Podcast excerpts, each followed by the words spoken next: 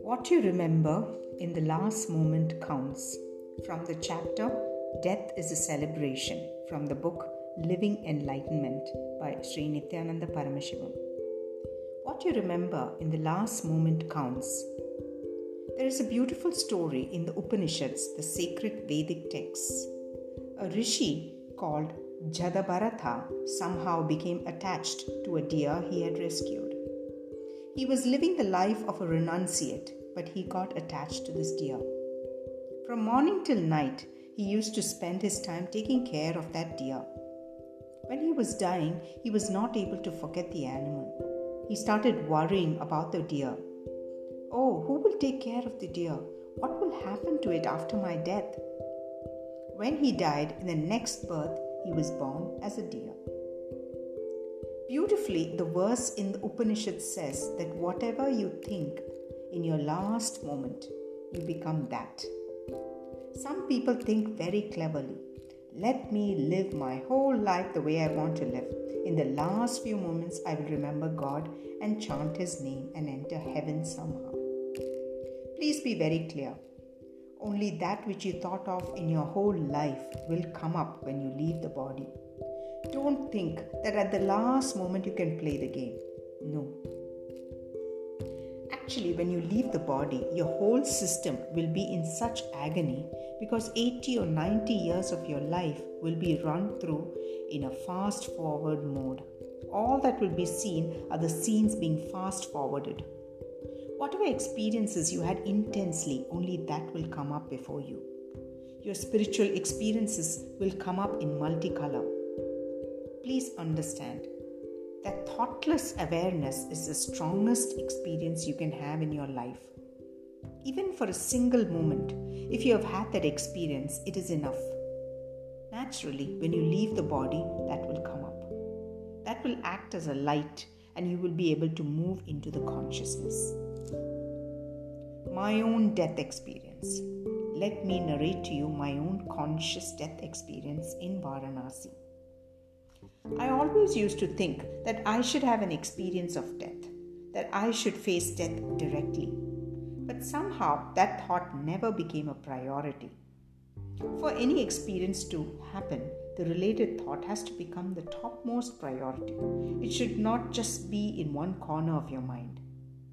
Usually, on our to do lists, we have washing, cleaning, paying the rent, and phone bill, and finally, if time permits, enlightenment also.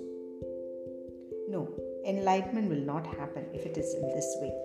Only when it becomes a top priority, only when the urge becomes urgent, everything around you will start aligning itself for the experience to happen in you. This is the case not just with enlightenment, with anything, it is true. Understand, if at all you're complaining that what you wish to happen is not happening, it is because it has not become the topmost on your priority list. Nothing else. Nothing else, and no one else should be blamed for it. You will see that the moment it becomes a topmost priority, there will be an energy play that comes into being and it will simply happen. Until then, it will wait for you. That's all. The death experience was not my top priority, and so somehow it was getting postponed in my wandering days I had been to Varanasi, the holy city for Hindus, which has an estimated 300,000 daily floating body population. Further, every day around 100 dead bodies are estimated to be burnt in a place called Manikarnika Ghat on the banks of the sacred river Ganga. It is traditionally believed that if somebody dies or somebody's body is burnt in that area, they will be liberated. They will have direct enlightenment. It is not just a traditional belief. The enlightened master, Ramakrishna Paramahamsa, confirms it with his own experience. He says, I saw very clearly Shiva himself going near every burning body, taking the soul, unclutching it from the body mind, and liberating it. So you can't say that it is a mythological belief, it is a solid experience of an enlightened master. I had the fortune of going to Manikarnika Ghat. Traditionally, it is not only believed but it is true that for the last 2000 years, the fire that is used to light the pyres has never been put off. Whether it rains or shines or floods, people never bring fire when they come with a dead body to the Manikarnika Ghat. The fire will all, already be burning there and they will just take it to light the dead body. That's all. The fire just continuously burns the bodies as they arrive. Sometimes I would see that two or three bodies are burnt at the same time. So many bodies keep coming. Especially in the evenings, the bodies will be more in number. From the place where the person dies, they will walk carrying the dead body, chanting mantras such as Ram Nam Satya Hai, Ram Nam Satya Hai. By evening, they will reach Manikarnika Ghat. The scene there, the very experience of just being there, I cannot describe to you verbally. You have to be there to experience it. To tell you honestly, by just being there, the fear of death just disappeared from my system. You see so many bodies continuously being burnt every day. You feel, I am also going to go like this one day. Alright, that's all. You feel there are so many people giving you company. It is like one more trip that you make, that's all you don't feel lonely about death at all. Your life, you may see one or two bodies being burnt, so you still have the fear of death. But at Manikarnika Ghat, there will be no ritual done. They will bring the body and straight away dip it in the river Ganga three times while chanting Ram Nam Satya Hai, Ram Nam Satya Hai, Ram Nam Satya Hai. By this time, the fire will be ready and the wood will be arranged. They will bring the body straight from the water and burn it. That's all. One strange thing that you see there is that none of the relatives will stay there and do any further rituals. The moment they dip the body in the Ganga and place the body for burning, they will go away. That's all. The people who maintain the ghat will take care of the rest. You will not know how long it will take for the body that you brought to be burned completely. There will be a queue and bodies will be burning continuously. I thought to myself, let me try to sit here and see what goes on. I sat at the ghat. In just an hour's time, I felt that death is no more a strange incident which happens once in a while only for some relative or friend. I was sitting there watching bodies arriving one after another. It was like any other queue, that's all. Different sizes, genders, ages, and communities of people arrived to be consumed by the same burning flame. When you continuously see dead bodies being burnt, you actually lose respect for death. As of now, you have too much of respect, too many ideas about death. That is the problem. Death is actually nothing but this. The breath that goes inside the body doesn't come out. That's all nothing much can be done about it. Neither can you rewind it nor fast forward it. As I was watching this scene continuously, initially the little fear that I had about death also disappeared, and slowly it actually became interesting to watch. I went near the people who maintained the fire and started helping them. As I was helping them, I was thinking to myself, after all, one day this body of mine is also going to become like this dead body that is burning now. When you remember that death is going to happen to you, the respect that you carry for your ego will come down. Because whenever you think that something should not leave you, it is just the ego, nothing else. When you know for sure that everything is going to leave you, then the respect for the ego just drops drastically.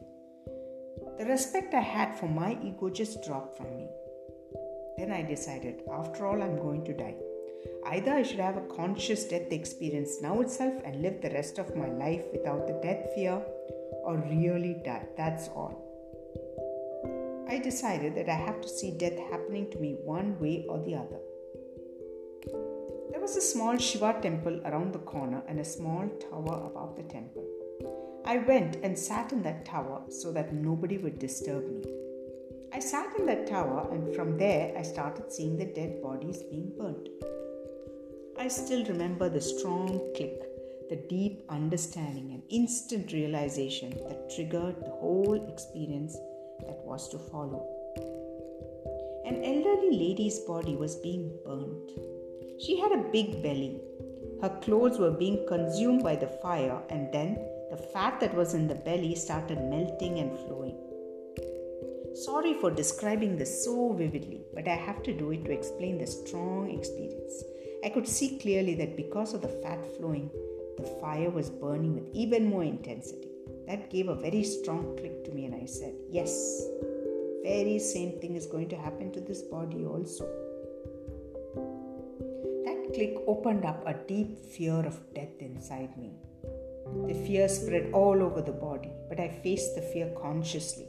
I could see very clearly the fear spreading all over the body, and when the fear hit my awareness, that became the experience of death. I went through a conscious experience of my own death and came out of it. Understand, whenever your fear is suppressed, it stays inside you. Whenever the fear comes out and you're not consciously facing it, it becomes a fear stroke and shakes your whole nervous system and breaks it down. When the fear is faced consciously, it becomes the death experience. That's all. I was able to see very clearly the fear that arose. When I faced it consciously with awareness, it became my death experience. The body was dead, it was not moving. For two and a half days, I had no food, no water, no thought, no question, no doubt. The body alone was there. Only after the experience had passed, I realized that I had been like that for two and a half days. I could see with closed eyes that the body was dead and there was no movement. Suddenly, after two and a half days, the click happened again. God, the body is dead, but I still exist. I am there. That clarity, when it clicked, became such an intense ecstasy in me. The fear of death had left me once and for all. I was in such deep ecstasy, such joy, and such bliss. I slowly opened my eyes and I was able to move the body.